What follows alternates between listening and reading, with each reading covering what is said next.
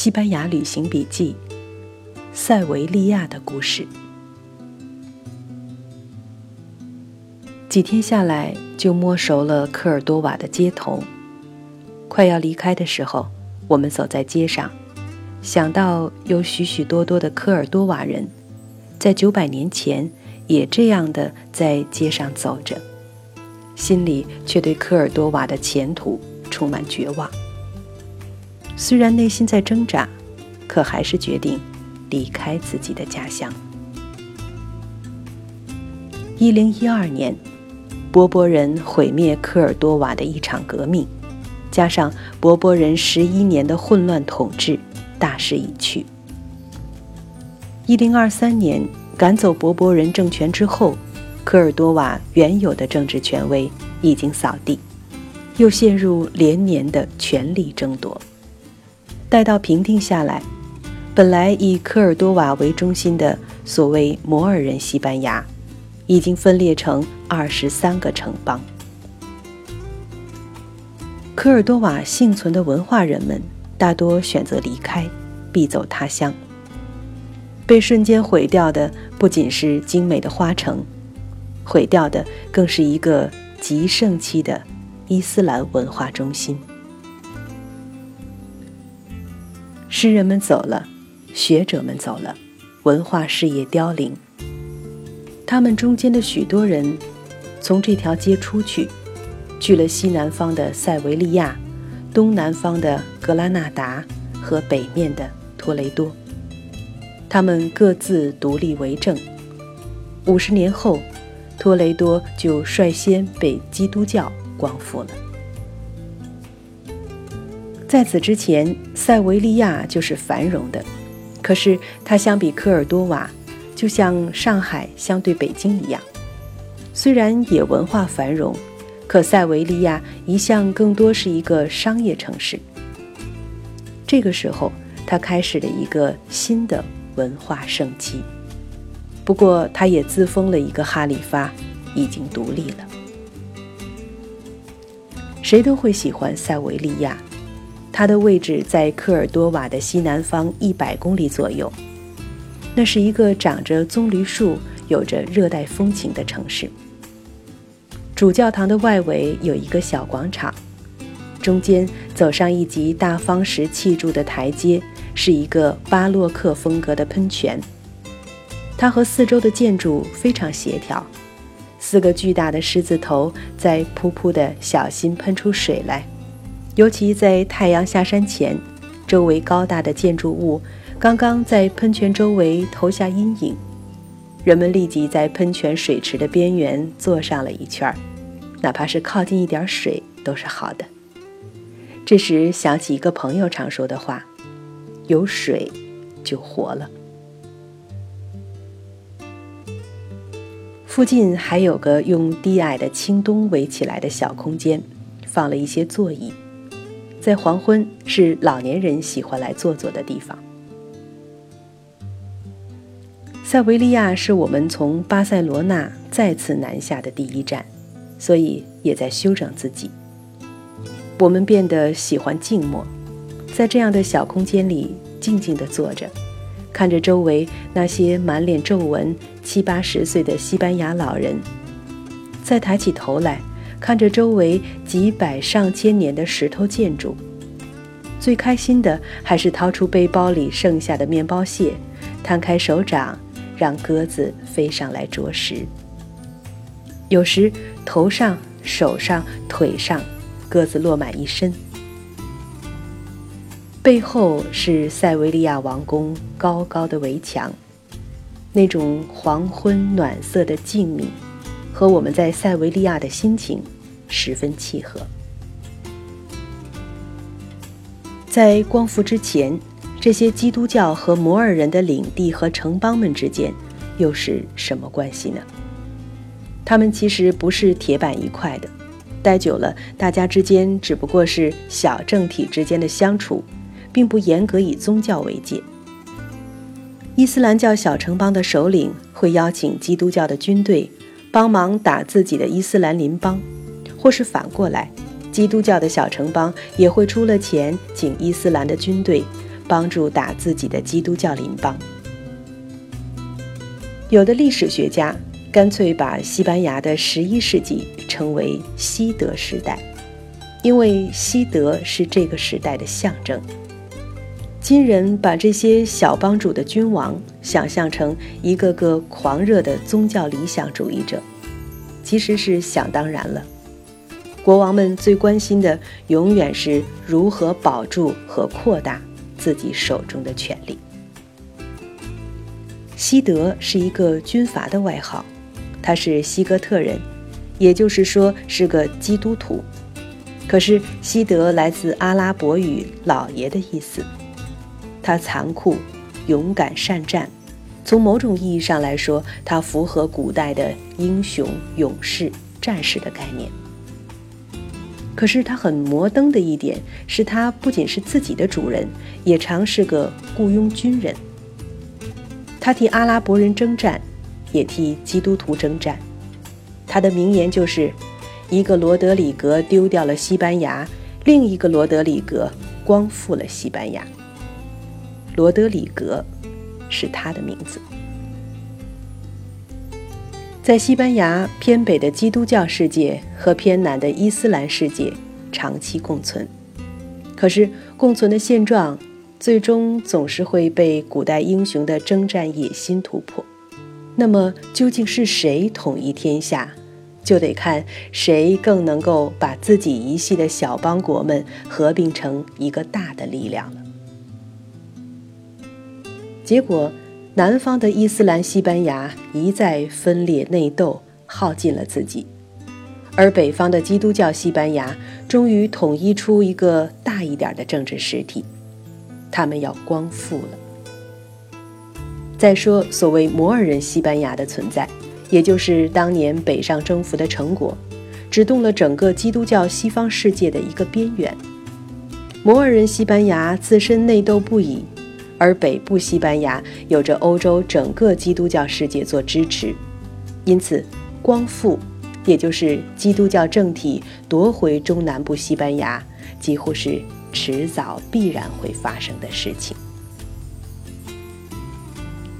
这里没有什么大的是非，没有什么了不起的宗教胜利的荣光，一如当年阿拉伯人强盛，就派遣柏柏人打过来。如今，基督教西班牙强大起来，自然就反其道而行之。这就是古代世界的逻辑。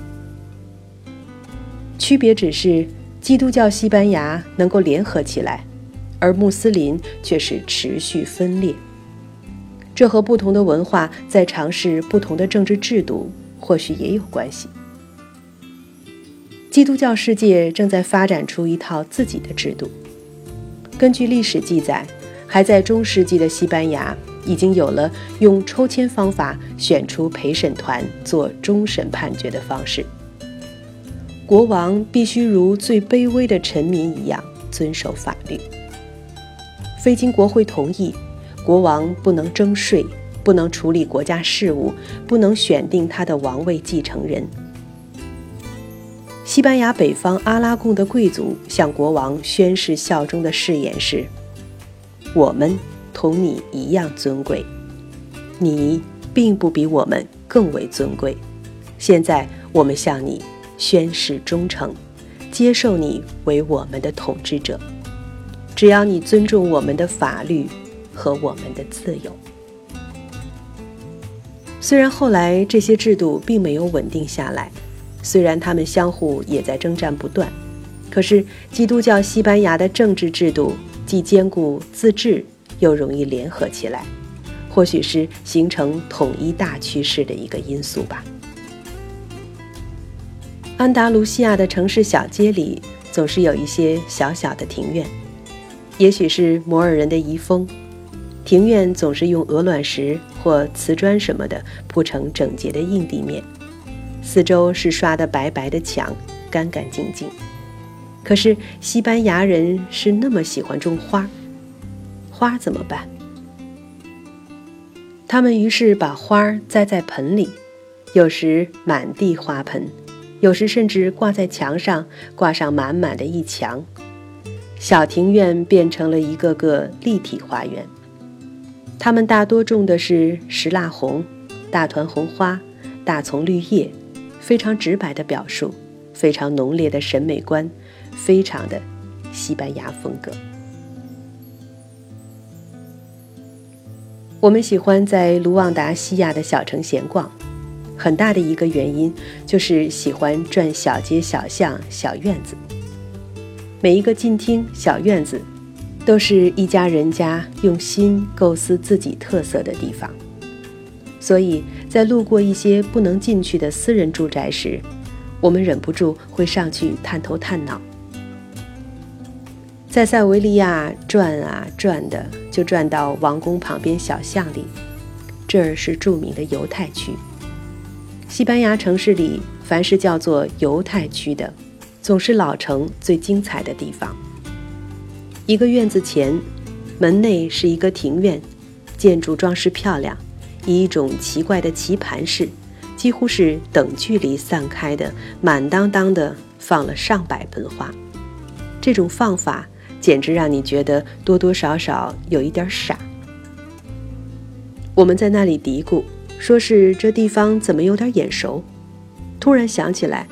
在好几个小店翻明信片的时候，都看到过一张明信片上有这个散布花盆的院子。这一定是一个有名的地方。这才回头看墙，果然上面有一块牌子，这是华盛顿·欧文住过的地方。华盛顿·欧文是美国建国初期，19世纪初的人。可以说是西班牙人最熟悉的美国人。在他之前，西班牙是一个没有人很感兴趣的地方，它的历史故事也并不广为人们知晓。即便在欧洲，它也只不过是一个边缘乡下罢了。谁曾料想，却是一个新大陆来的美国人，为西班牙所深深着迷。向欧洲，也向美国讲述了这片土地上的神奇故事。迄今为止，华盛顿·欧文的西班牙写作，还是介绍西班牙的历史传奇中最上乘的作品。一八二六年，已经以作家身份在欧洲出名的华盛顿·欧文，被委任为美国驻西班牙公使馆随员。后来还担任了四年的西班牙公使。他开始在西班牙旅行，尤其对摩尔人西班牙的历史感兴趣。主要是出于对西班牙的迷恋，使他离开美国十七年，没有回过一次。作为外交人员，在欧洲居住旅行的十几年里，他写下的大部分文字是关于西班牙的。他写作的方式非常学究气，他会一头钻进图书馆，埋头过纸堆，一页一页的着迷地读着历史上的档案，写下纯学术的西班牙编年史资料集《西班牙笔记》。他既有机会和贵族总督称兄道弟，也和马夫仆人结为至交。在大量历史资料依据上。他用底层社会的传说故事做营养，开始他的文学叙述。华盛顿·欧文开创了一种独特的历史文学的写作，必须实的地方，他都依据经得起推敲的历史记载，写得像历史著作一样，考证历史细节，纠正人们的误传讹传。而在那些虚的地方，在传说自己的见闻、经验和感受中，出现了他自己独特的文学化叙述。他讲清楚，自己写的是文学作品，可是和他的学术笔记对照，基本事实都有根有据。他的笔调带着新大陆的遥远和散淡，西班牙对他来说不是一份消受不了的美艳，而是一本。丰富耐读的历史书，所以他功夫扎实，却下笔朴素。现在读华盛顿·欧文关于摩尔人西班牙的故事，你会不由得为他的历史观诧异。他竟然会这样来叙述一个遥远异国的古老历史。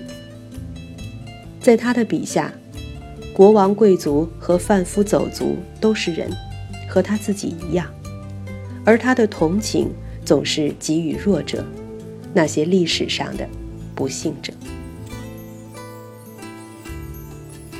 在他之前，美国是没有自己的文学的。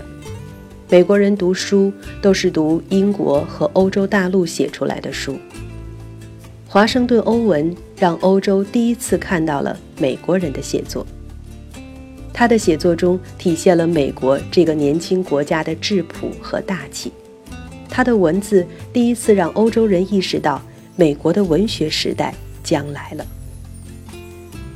他的平铺直叙的讲故事方式。一时迷住了欧美的英语文学界，也使得他成为美国历史上第一个可以靠写作报酬为生的人。他为马克吐温时代的到来做好了准备。华盛顿·欧文讲述的摩尔人故事和光复时期摩尔人的命运，特别精彩，而意味深长。